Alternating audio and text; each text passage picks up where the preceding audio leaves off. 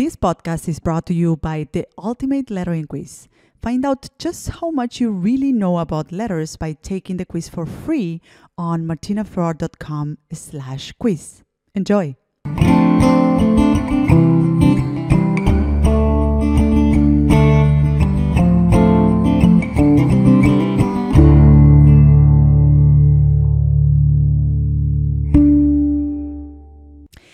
Hello, and welcome to another episode of Open Studio. I'm your host, Martina Flor, and in this show, I have honest conversations with artists, designers, and creatives to uncover their story and the specific tactics they use to build a successful career around their skills and the work they love doing.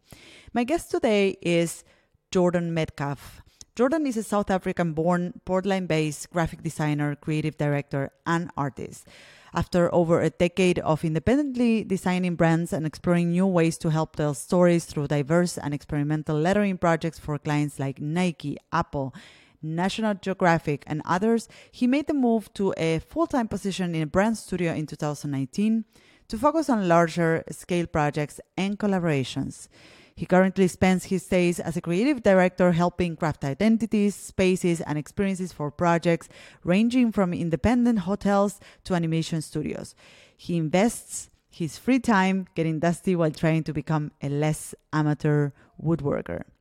In this conversation with Jordan, you will hear about his unique creative path that starts as a graphic designer for small studios to becoming one of the top lettering artists of our time and working alone to taking a different position in his professional life and joining a team. He shared how he found direction for his creative career by using experimentation and curiosity while staying humble and detached from his work. What I especially loved about this show is how Jordan steered the conversation toward other important aspects of a creative career, which have to do with solid values, honesty, and empathy for the people you work with and for. Enjoy this conversation with Jordan Metcalf. Hi, Jordan. How are you doing today? Thank you for coming on the show. Hello, Martina. Um, yeah, thanks so much for having me. Um, I'm really excited to chat to you. Um, yeah, I think we've spoken about this a bit before, but it, uh, it feels like I've known your work for a really long time and never really met you in real life. So Absolutely, and it's. Uh, I think this is one of the things I love the most about the podcast is that I get to talk to people that I've been following for a long time and suddenly we are just you know sitting and chatting for an hour. And you have such a rich path as a creative jordan. And if my research is correct because i always do research for my for my episodes um, your journey starts as a graphic designer in south africa. Then you saw success with typography and became one of the top lettering artists out there and most recently, you have gone from working solo to become more of a creative director, like managing, um, managing bigger projects in Portland, uh, the U.S. Right? And we will definitely dive deeper into the different aspects of your creative journey. But before that, I normally like to start with a strong question that will hopefully open a lot of different windows of conversation.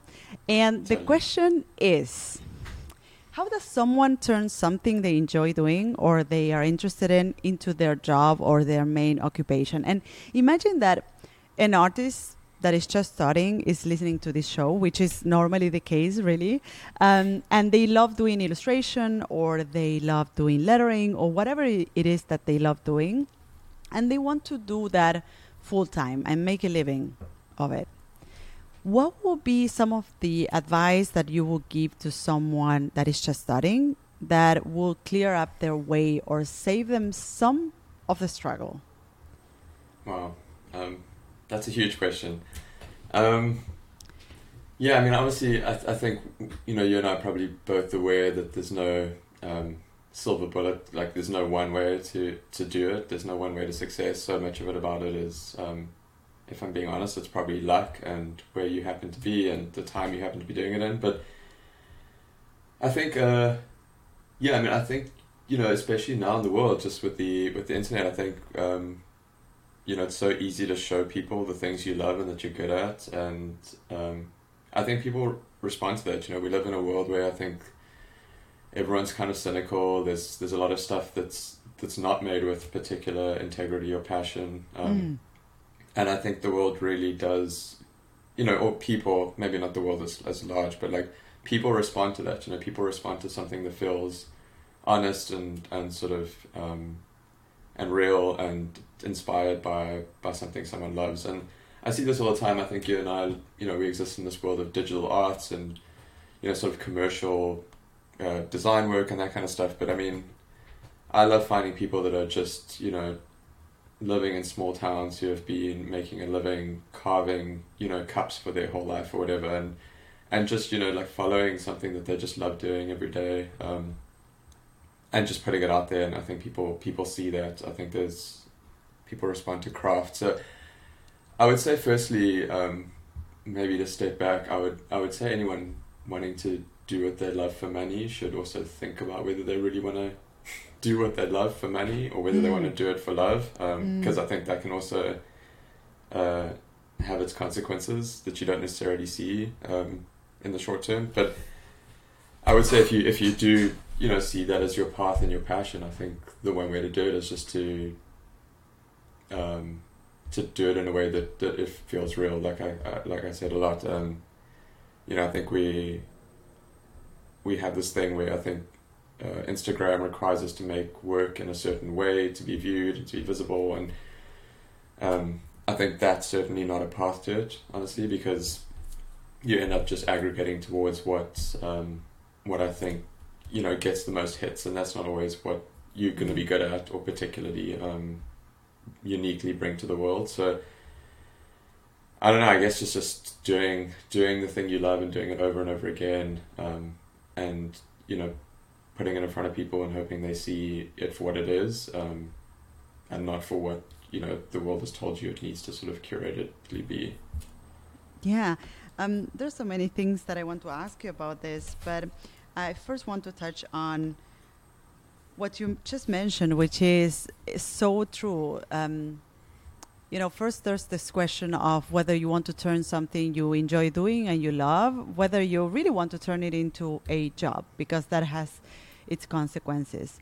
And I wonder, you know, I wonder for those. I mean, but it also, I also think that it makes sense for someone who is just studying and is really in love with what they do and they enjoy doing it, that they they are looking forward to do that more and more and to do it for a living and to even get more projects that are exciting for them right? So i totally understand you know being one of those people who initially was in love with what they were doing and they you know turn that into a job.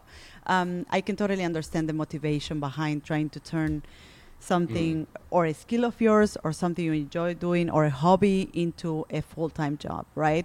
So i'm wondering I'm wondering what are some of the things that someone who wants to turn a skill or a hobby into a job, what are some of the things that they would need to have into account in order not to lose that spark and not to lose that enjoyment for that job, right?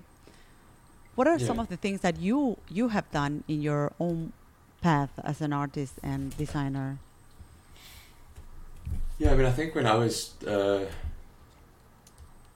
you know, I, I think similarly to a lot of people who started out when I was starting out, I think a lot of it just came from discovery and I think an enthusiasm to to learn and figure things out and to yeah. make something new. And I think, um, you know, when I was doing a lot of lettering work, I, th- I think I kind of had this like no style or style approach, which I think is what kept me interested in it. I think every every project I did, everything I took on, I I really wanted to try something new and try something sort of, you know, to be a little inventive and not necessarily to be in to eh, for the purpose of innovation, but just I think make myself interested in it, you know, and that's I think that's how I started out was really just was experimental, figuring things out, learning something new, and getting excited by the results. And so, for me, I think I I stayed excited about it and passionate about it because I felt like a lot of what I was doing, you know, mm-hmm. job to job, was something a little new and I was kind of exploring something interesting and exploring something unique and, th- and that's really what I was getting out of it a lot of the time was just um, an end result that you know when I was starting out I couldn't necessarily have predicted what the results would be mm. and I know that's different for a lot of people you know a lot of people um, take a bit more of a classic illustrator's approach to to design where they're really define a style and an identity that's very unique to them, and you know that's what they love doing. They love kind of um, Hmm. They love bringing an aesthetic that they feel like they can own and sort of um, really embody, and and that's kind of an approach. And I think that can be really, um, I think that can be really valuable for people too. Mm. But I think you know maybe the main thing is finding finding the ways in which creating actually brings you joy Mm. and that doesn't have to be universal for anyone. I think it's different for everyone, but I think that's the thing that keeps you excited about it. Um, what is it about the process that you actually enjoy doing? What kind of work do you enjoy enjoy doing? What kind of people do you want to work for? What what do you want to put into this world versus take out of it? Um, Mm. You know, I think I think those are all the big questions for me. I think it's really easy to get wrapped up in who pays the most money or or just what's like the blue chip client you know like everyone likes to talk about what's the dream job but you know i think it's that i think should just be different for everyone you know i think um yeah I, I guess that's the point really. It's just i don't think there's one way. It's really just figuring out what it is that motivates you and um and following that. And i think another part of that that i've discovered is also i think taking stock like over time i think it's really easy to get almost um wrapped up in it and, and the Mm. momentum of it, you know, and, and sort of you you you start to get jobs and you get more jobs and then you're busy and then and then suddenly it's like five, ten years later and you're like, wow, I, this isn't what I was expecting. Um, Mm.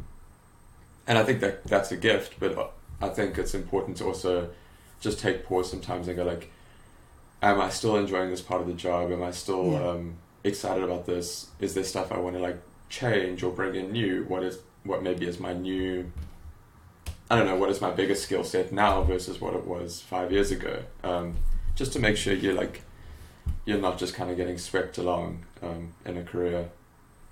That's so interesting. It's like making an audit of your own work and your own career, right?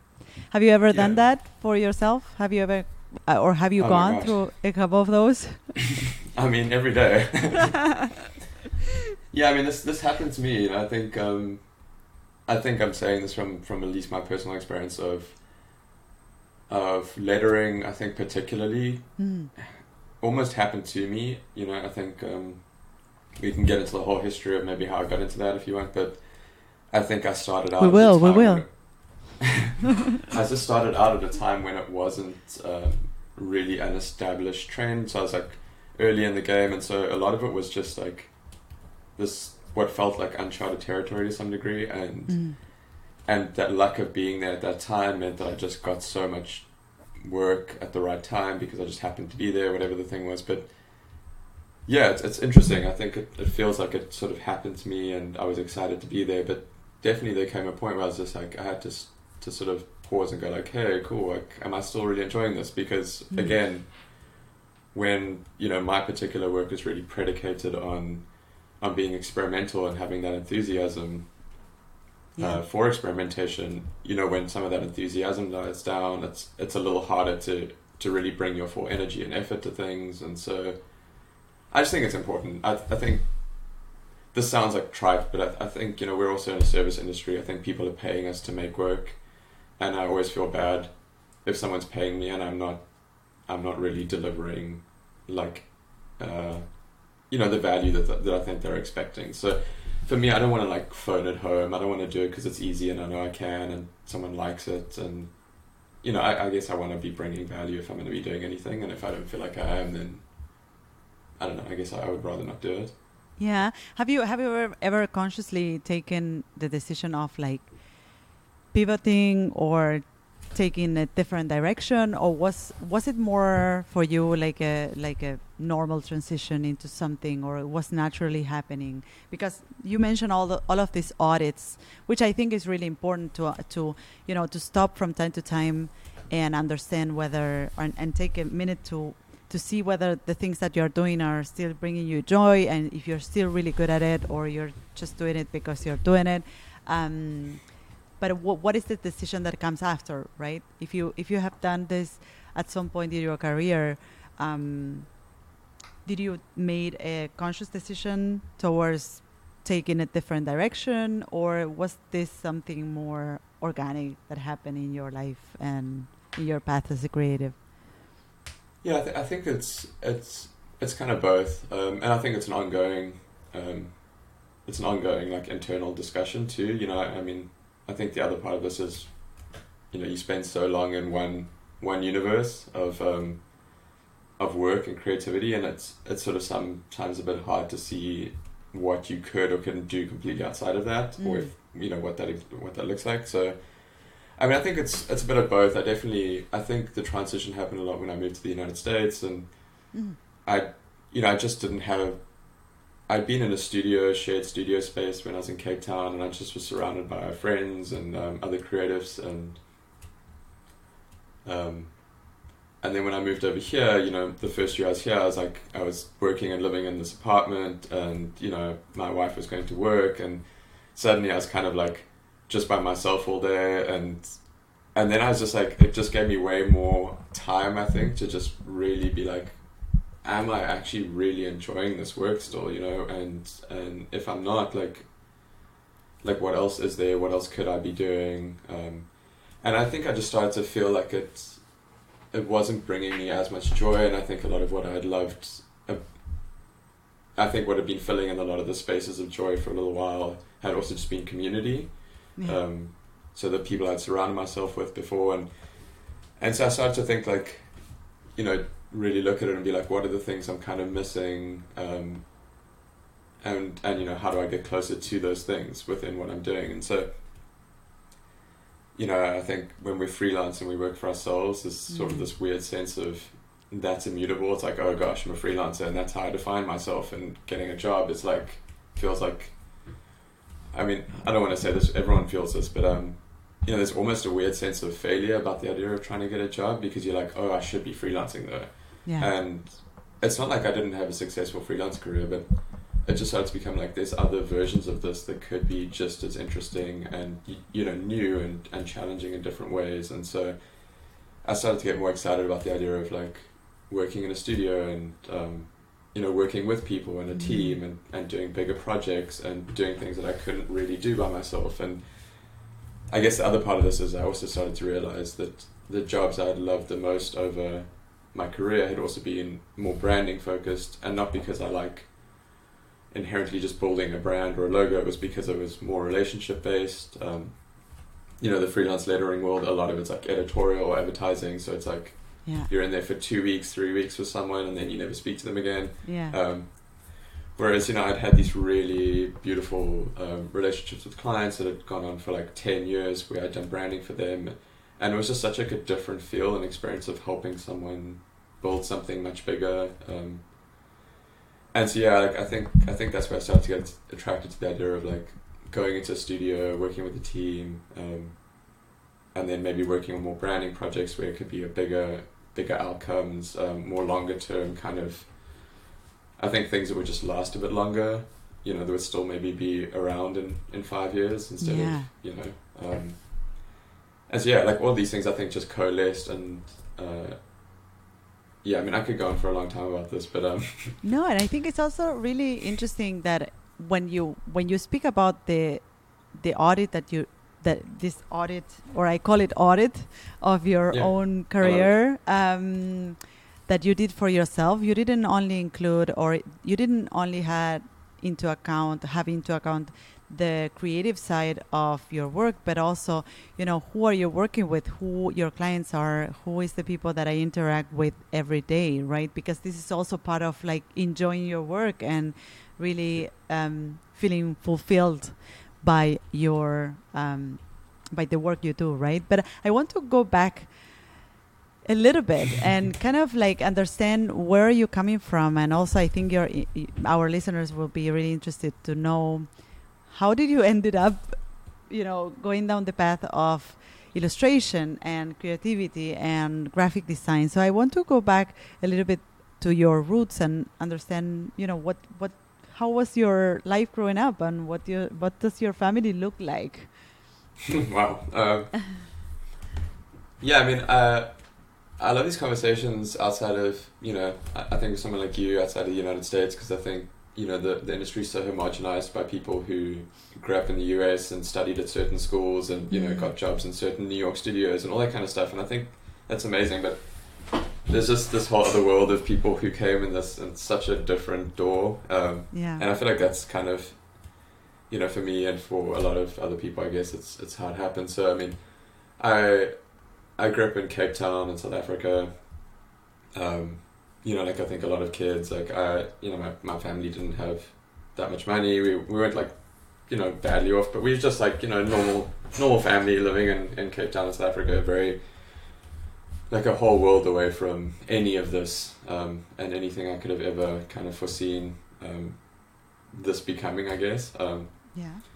but yeah, I think like a lot of kids, uh, I think growing up, I wanted to, I wanted to do a lot of different things. I was really, I wanted to be a psychologist for a while. I, I really wanted to be like a an architect. I wanted to do all these things, and and funnily enough, like now my job is kind of talking a lot instead of designing a lot. So maybe psychology is kind of coming into it. But um, yeah, but I think I wanted to be an artist and a psychologist and all these things, but then I just had no idea, you know, and, and the world was really different then. I mean, I'm almost 40, so this was like pre internet, you know, I couldn't just go online and like find the cool accounts of, of things I was inspired by and, and like download Photoshop and like learn stuff. So, you know, I, I went the old school route of just going to like one of those career council things where Mm. someone was just like, oh, you seem to be kind of good at this and this. You should look into graphic design. And I didn't even know what that was.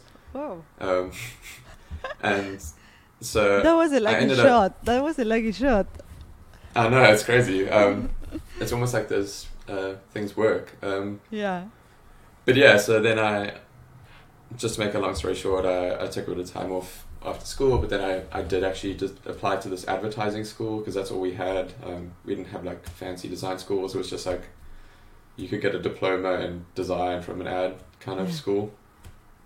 And I, I went there, and I think it was just, I think discovering, well, like I think uh, consciously discovering design is, is where a lot of people who get into design get inspired, right? Where it's the stuff you've always seen your entire life. You've just literally never thought about it until someone points it out that like this is design, this is typography, this is like, um, you know, there's all these ways of thinking about these things and approaching them to to do certain things and kind of create certain emotions. Um, Yeah. and so I think in college, I it wasn't like a particularly comprehensive course, but I mean, we obviously looked at a bit of the stuff. But I think that's where I started to get really interested in typography generally. You know, I've always been someone who reads a lot and I talk a lot, and um, and so yeah, I think just realizing, you know, kind of like starting to understand the power of, of typography as like a design tool got me really interested in it. So that was probably the origin story of of that part of my journey. But then I didn't like formalize any of that for for years. Um, so I guess like fast forwarding, um, I got out of school and I didn't know what I wanted to do because I think it was like I knew there were lots of types of design, but it was kind of like I don't know what kind of design I want to do. Um, and so I did a few different jobs, and, and there were some wild ones in, um, in the beginning. But I kind of did some some just kind of classic design work for this for this guy for a while, and got a bit burnt out on that. And then I went and worked at like a a web design studio for a bit. Because Yeah. again, this is in South Africa.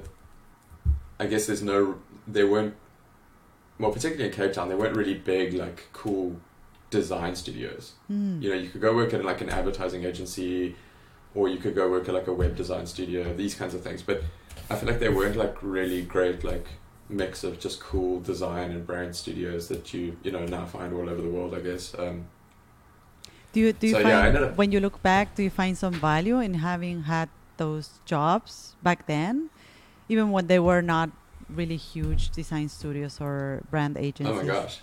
Yes, absolutely. I I tell like everyone I think all like students, everyone should just get work before they go freelance, you know, even if that's your dream. I think you just learn so much and so un- so much unexpected stuff. But Mm. I think what I did was so I worked in this web design studio and then I got so burnt out because it was also early days of, of web.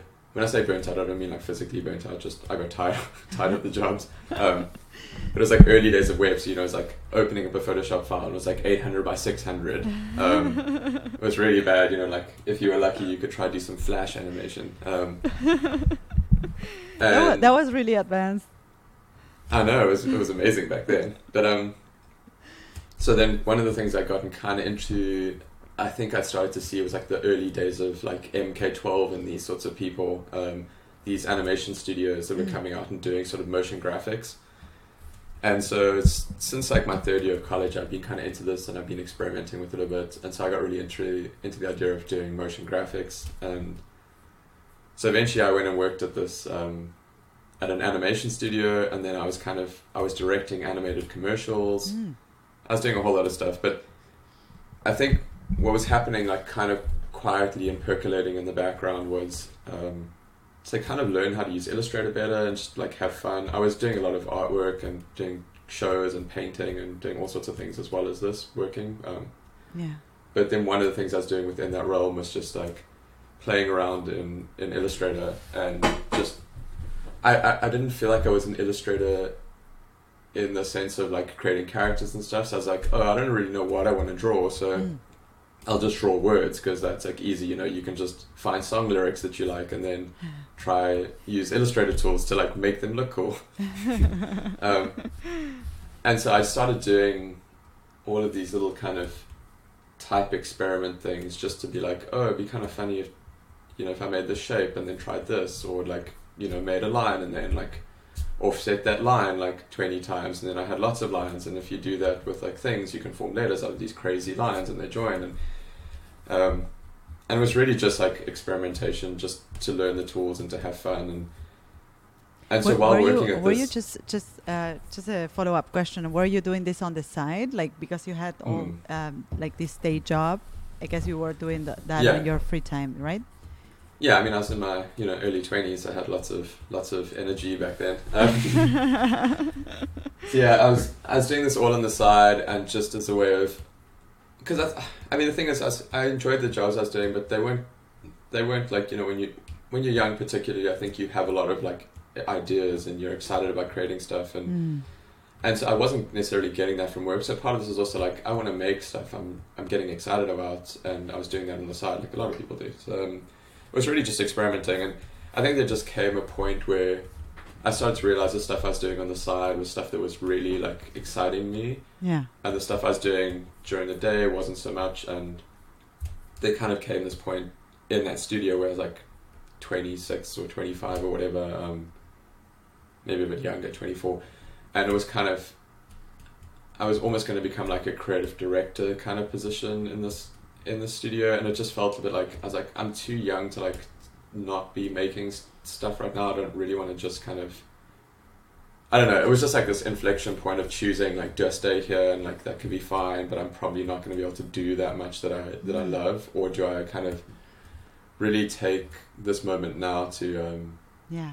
to try something and go out on my own. And I was lucky at the time, you know, I I just gotten together with my partner and she was like doing well in her job and and so she was kind of like, cool, I'll support you if you want to try go freelance. Um, and so anyway, uh, Amazing. So another another one because I I sorry sorry to interrupt you, but No, it's so no, funny. no. I'm gonna connect with another episode that I recorded with Eric Marinovich, mm, and he he he calls his wife his venture capitalist because she was um, she was you know paying the bills while he was starting his career as a lettering artist, and now he he is also pivoting into type design and starting his own type foundry, and again his wife comes to the rescue. So that it's always great to have someone to share life with because things are are easier in a way. oh, I mean, I see that happening so with you much as well. Yeah, yeah, so much so. yeah, I mean, I, I, I mean, like Eric's a good friend of mine, but also, yeah, I think our situations are very similar. Um, my wife and I have kind of flip flopped uh, in terms of who's kind of allowing the other one to kind of pursue something over Yeah. the years, and it, it just works really well to be in a in a sort of supportive, um, you know, healthy relationship where you can kind of just help each other do what you want to do and follow what you want to follow. Um, yeah, shout out to uh, to to good couples and to to good partners because they are such a an essential part of like making it in or to achieve some success in your own career and they Yeah. often go unnoticed, right? Like I always I always um, mention my husband as well in my journey as a lettering artist because he was the one like helping me set, setting up my studio in Germany and mm, dealing with all the the German bureaucracy and kind of also making taking some making some of my, the most important decisions when it comes to my business. It, it's always Yeah. like the the one person that I ask for advice. Um, yeah, sometimes I listen to him, so sometimes not, but it's still they're a very important part of one's career. So yeah, it's definitely Yeah. important to have like a partner that really um, to to lean on, to lean on, to lean back on, or yeah, Yeah. to to count on. Yeah. Yeah. Um, Sorry, so I interrupted you, and uh, you were mentioning that you had this tipping point, and you had a, a very supportive partner, um, and you wanted to pivot into something that you enjoyed doing, right? Yeah, so um, yeah, exactly. So I think you know at that point I kind of was like, hey, let me try this freelance thing, and then I was kind of like, you know, I'm I'm I'm just gonna go ahead and like the only stuff I'm gonna put on the internet because it was like the early days of Behance um, when Behance was first starting out, um, Oh, which was like a, a wild time, uh, and so.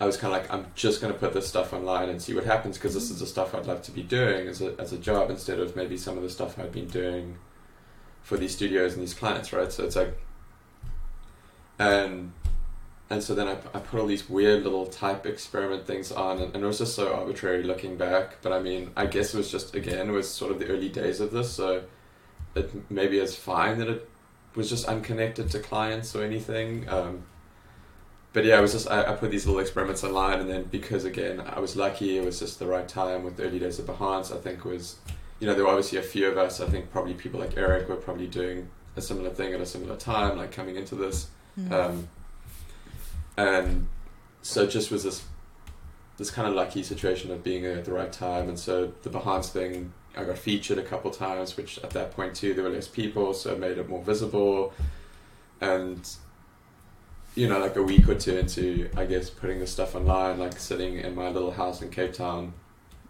and, you know, I, I got emails from, from people from like Nike and that kind of stuff, just saying, hey, we would love to pay you to just make some graphics for Nike. Like, and at the time it was like absurd. Um, I, was, I was like, what are you talking about?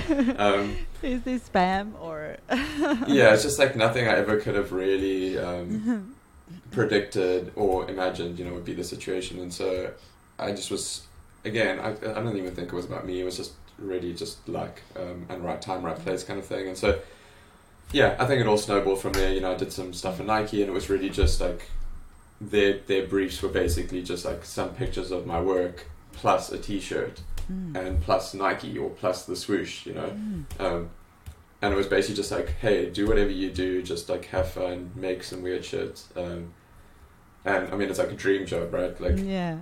especially when you you're just starting out and you've Yeah. never done this before. I'd never like, you know, I didn't even know what to quote. They're like, oh, just send us a quote for what to, and I'm like, I have no idea. Like, this is dollars. You know, I sent a, I sent this. I sent some like amount to them as a quote, and the guy like immediately responds like, "That's perfect." And I was like, "Oh, did I just like way under quote?" Like I don't know. so, Um, so how was the how was the behind the scenes of that that one first um, big assignment? Were you um, asking friends or colleagues how to do this, or were you even prepared to quote jobs? Were there really your th- was that this really your first job or the first job you were quoting? Um, because I can imagine that you were, you know, you, you wanted to launch your freelance career as an artist or designer, and you Mm. were already like setting up the things, right? You you had your your website um, running, and you set up uh, this I don't think I Behance. website. Oh, okay. Um, I didn't have a website. I had a Behance. Um, were you doing know, they- client outreach or like connecting with some people and saying, no, hey, okay, dude, I, I knew nothing. Um, and there was no social media, so it's, I didn't have like Instagram. I think like Yeah. Facebook had like just come out like a year before in, in South Africa. It was just like really. it makes you sound really, really. It makes you sound really, really old. I'm, I'm very very old. Um, but no, I didn't. I didn't know any better, and I think also just being in Cape Town again, like I didn't have a huge network of people that I could just reach out to and be like, Yeah. "Hey, cool. What do I do about this and this and this?" You know, it was, Yeah. a lot of it was just figuring it out as I went. Um, and so I think I'd done before the Nike job, I'd done like one other international job for Mm. some like Belgian magazine Mm. who wanted um, I forget what it's called, but um, like stereoscopic maybe. They wanted some typography that was done in that in that thing where you wear the, the little blue and red glasses and then it had dimensionality. Yes. So I- yeah. anyway, I think that was the only other thing I'd done. But no, a lot of it was just figuring it out, and I think you know, I, I think kind of honestly these uh, these clients like probably knew where I was coming from too. I think they just knew I was like some freelance dude in the middle of nowhere, and so they weren't exactly like expecting um, some extreme professionality probably. But I mean, I think I approached the jobs professionally. Just I, th- I think they probably thought it was funny that I was maybe trying to look professional with my quotes or invoices or whatever. Versus yeah. like maybe being the system it's they would be normal um, normally have. But I guess I don't know. Just to not talk about this for like an hour, I think what happened then is just that just created this snowball of um, you know getting the work, getting that work seen, you know having the Nike swoosh on your portfolio at that time. I mean, Yeah. still today, you know, it's like they're such like a big, um, desirable client to have. So yeah. I think having that just led to more of that. Um, and so, yeah, like I think just the lettering career almost just happened to me because I just, I think like a lot of other people, it just was the zeitgeist of people getting interested in, in lettering as illustration and maybe like the tools becoming, I don't know, maybe the tools lending themselves to like being useful for drawing letters. I don't know what it was exactly, but you know, obviously there's like a few people who are probably around my age or um, came in in those earlier days of this that um, were doing this in different places, you know, like Alex Roche and um, Jessica Hische and all these people who have probably Yeah. been around for a similar amount of time or maybe even longer, I don't know. But um, yeah, so I, th- I think it just happened at this great time and, and there was such like an early enthusiasm for it. Everyone is like excited about crazy typography and um, and so yeah, it was just this really fun thing and I think getting paid to experiment was just really validating too in terms of being like, hey, I can do this. I can do different things Yeah. and people will see it and recognize it as still something cohesive to me as opposed to like having to have some defined style that's like always looks like this for people to know who I am. Um, and so Yeah. yeah, I, I was I was really excited about it. I I think that I mean it doesn't always happen that suddenly after two weeks of setting up your freelance uh, practice you get an assignment from Nike. Uh, but there's definitely and this is not something that I would say I would recommend everyone starting new to just aim for right? Uh, but No. there's definitely something that that you were still putting out there in terms of like you were trying to put your work out there you were finding new ways which at the time were behance was the new way of putting work out Mm. there right it was in a way innovative and um, kind of new um, and it just brings me back to what you said in the very beginning you know this thing of like try to get the most eyes on uh, the work that you're doing and um, have, keep on having interest in what you're doing and keep it experimental for yourself. And you were actually putting those bits of experimentation uh, with typography out there in novel ways or in new ways, right? Um, and I want to go back or actually touch on the moment where you got the Young Guns 2011. The it, is it a prize? It is is it called a prize or is it you were awarded with the Young Guns 2011? And for those that don't know what it is, this is essentially an award that recognizes the the vanguard of creative professionals under 30 and up Mm. to 30, right? Yeah, I think it was 2013, but I think it was the Tw- 11th class of Young Guns, maybe. So it was like Young Guns 11, but it was in 2013, which is confusing. But yeah, Okay, so when when you got when you got this award, you were you had been doing lettering for some years already, right? mm. yeah, yeah, yeah, definitely. Um, I was just wondering. Yeah. I was just wondering what what that meant for you because I mean, and I, I want to touch on validation here, right? Because there's Mm. different ways of getting validation for your work and you know definitely there's social media we touched on that before. There's uh, you know getting validation from your family or your friends or your colleagues and having people recognizing um, the work you do. Um, and prices are a way of validating your work. So i want Sure. to ask you what what did that do for you in terms of um, your career or your own perception of yourself. Um, do you feel that this, you know, getting um, that award had an impact on the work you were delivering or the way you were standing in front of the world as an artist? Wow. Um, I, I mean, I, I don't know. I mean, I guess, I mean, yeah, I, th- I think I think it was one of those things where, you know, again, maybe this is just from where I was coming from. I think my expectations of, of where I would end up, like who I would work with, whatever, were just were just never really set in this kind of big global mm. global place, right? They were just like you know, I, I think back and like looking at, at books in our college library of like designers and you like you know just like Peter Saville and these people and you just like it seemed like a, another world where you could be someone who um, in different countries people might know your work or whatever the thing was and you know it just wasn't something that ever occurred to me as being a reality or a possibility and so Mm. there are all these moments where I think you you sort of like uh, I, I think in like you see something happening and you sort of like hope it's a possibility and, and you know Yeah. it feels like cool and you're like oh like it's crazy and then when it happens you sort of you take it in stride because you there's just no expectation that it's going to be Mm. continuous even like the the jobs for like Nike and that kind of stuff it, I wasn't like oh cool I've made it now now I'm just going to be doing all this international work it's going to be Yeah. so rad um, it was just like okay I'm going to do this it's crazy but I'm sure it's not going to be you know happening again and so I think it was like, like this like this progressive just like slight reach you know you like like and your ambitions grow a little bit and then you see this Mm. thing and, and I think Young Guns felt like a little bit where you know just leading up to it it was something I'd always followed like well when since I found out about it and it just felt like wow this is this is you know this is crazy Yeah. like all these people you know to get in this thing you have to just be at this amazing level and it's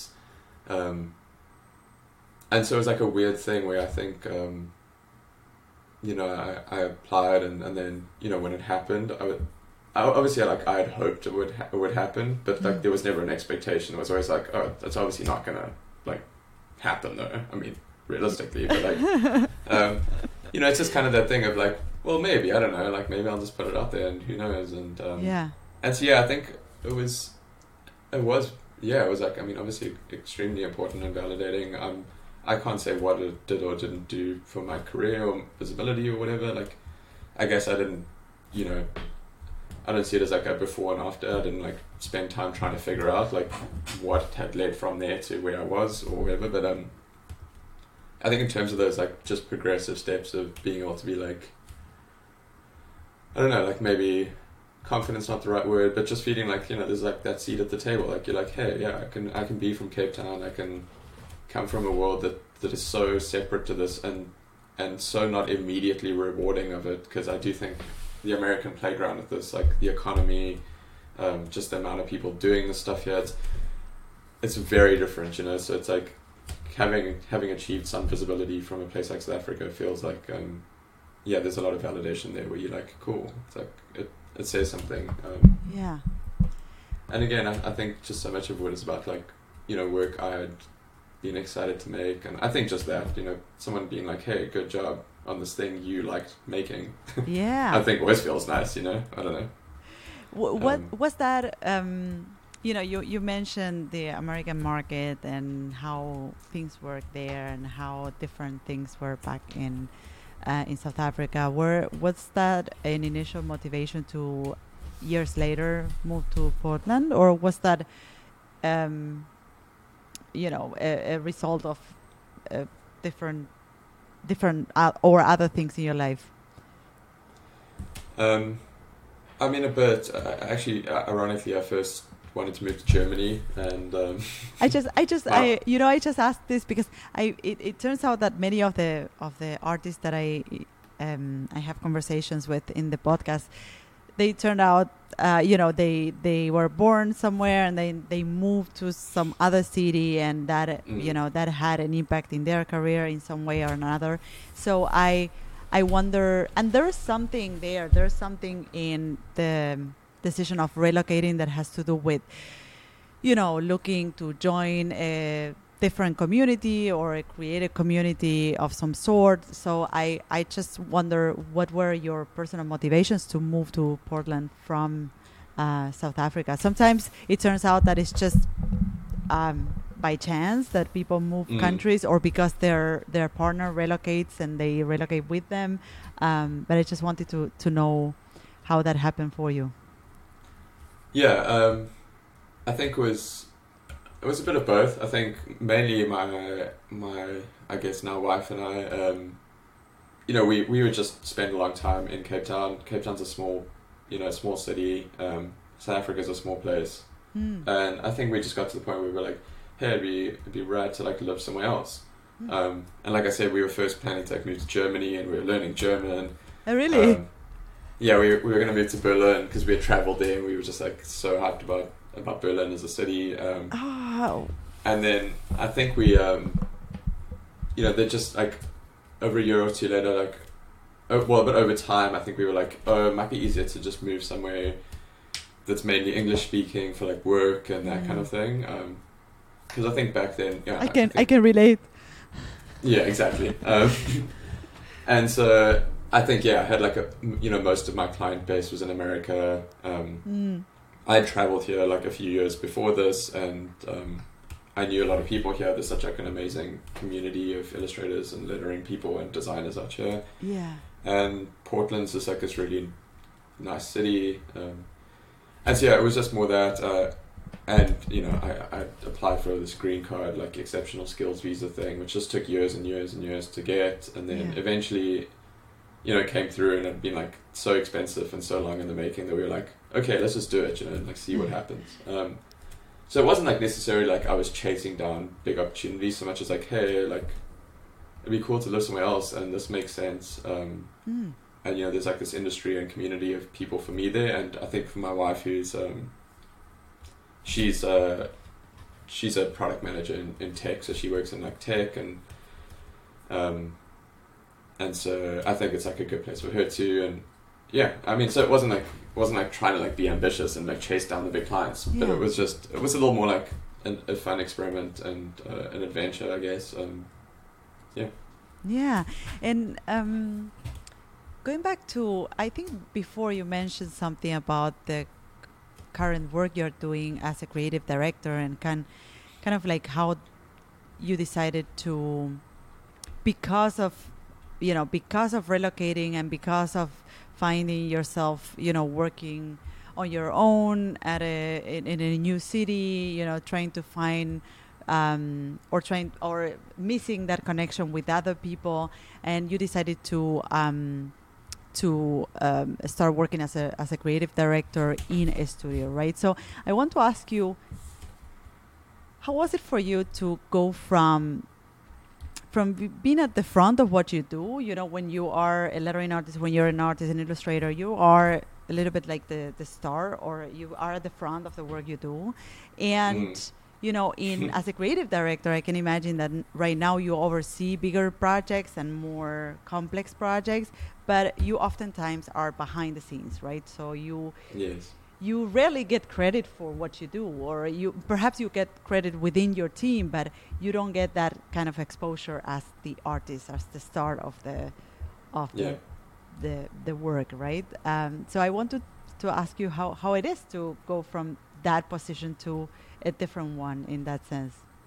Oh my gosh, that's um, I love it. Honestly, it's like my dream. Um, I'm like, I mean, this sounds ironic to say now because I've spent so much time talking about myself, but I, I'm not. I, I, I'm not someone who likes talking about myself. I'm not someone who likes being in the front and like you know, um, being I guess the feature of things. Um, and I think, you know, there's there's a difference I think in the world of of being celebrated for the stuff you do and the world that started to feel quite toxic, which is like having to turn yourself into a product and a brand in order to Mm. continue to be competitive. And I think you know that's like the Instagram kind of culture of of what we do, and I just I was getting so tired of that, and it felt so toxic, and it felt like, um, yeah, having to like that that link between between what we do and who we are didn't feel like a good thing to me. It didn't feel like wow, I'm the star of the show. It just felt like this is a huge burden because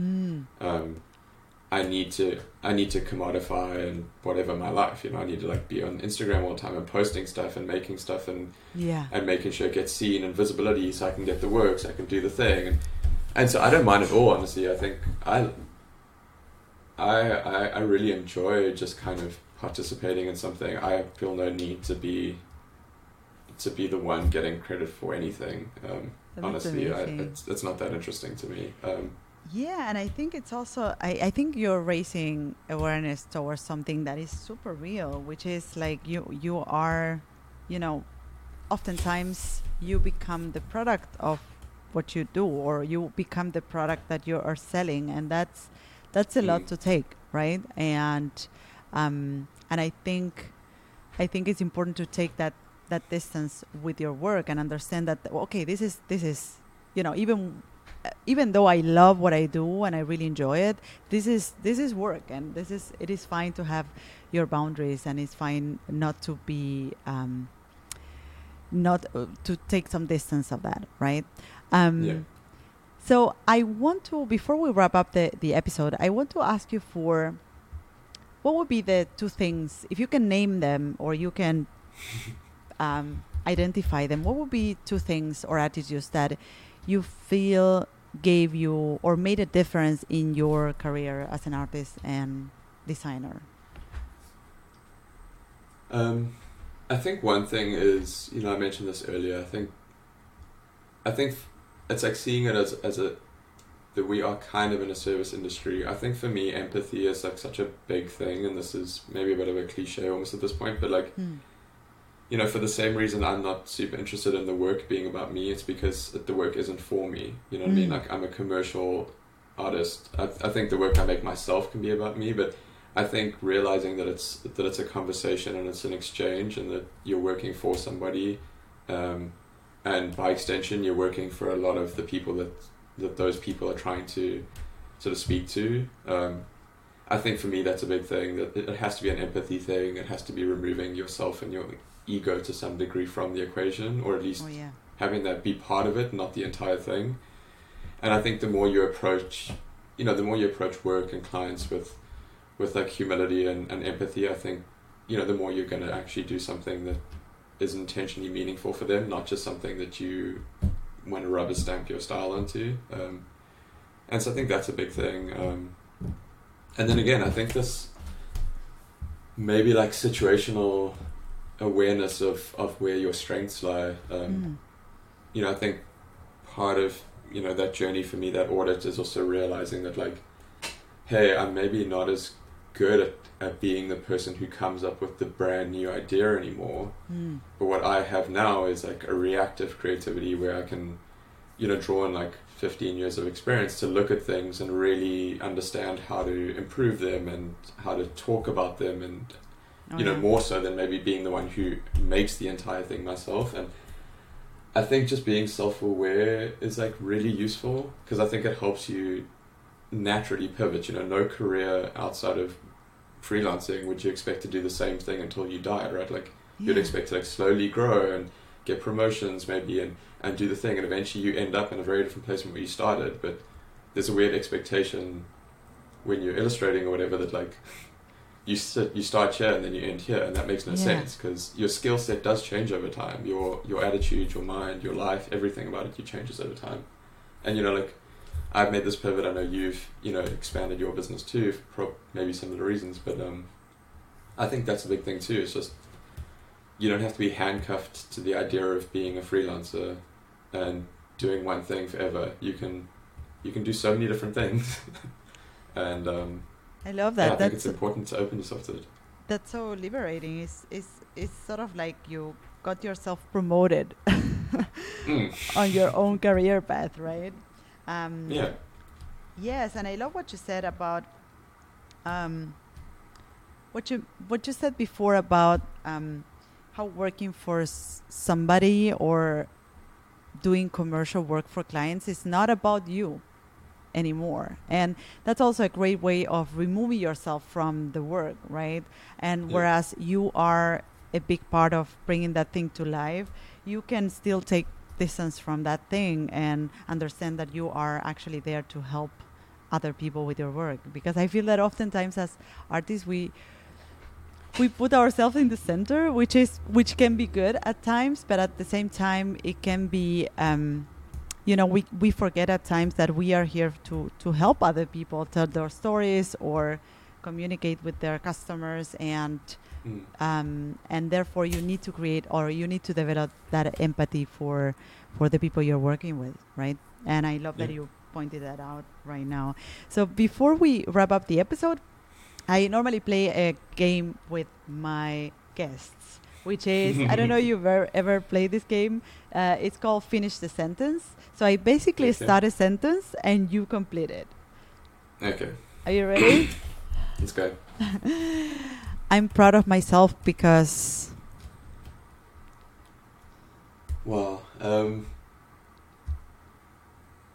uh, because uh, wow, what am I proud of myself for?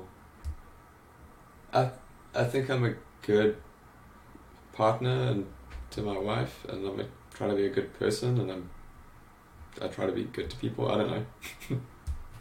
That's good enough. I'm terrible. I'm terrible at. Oh, I mean almost everything. I mean, but uh, I really like being bad at things and learning how to become good at them. It's my new my new passion. Um, is being an amateur. Nice. One day I'm going to. Oh, so I was waiting for more sentence. Um, uh, one day I'm going to um, probably move to Europe. I guess. Yeah. Come to Berlin. Come to Berlin. Yeah. I'm- Berlin.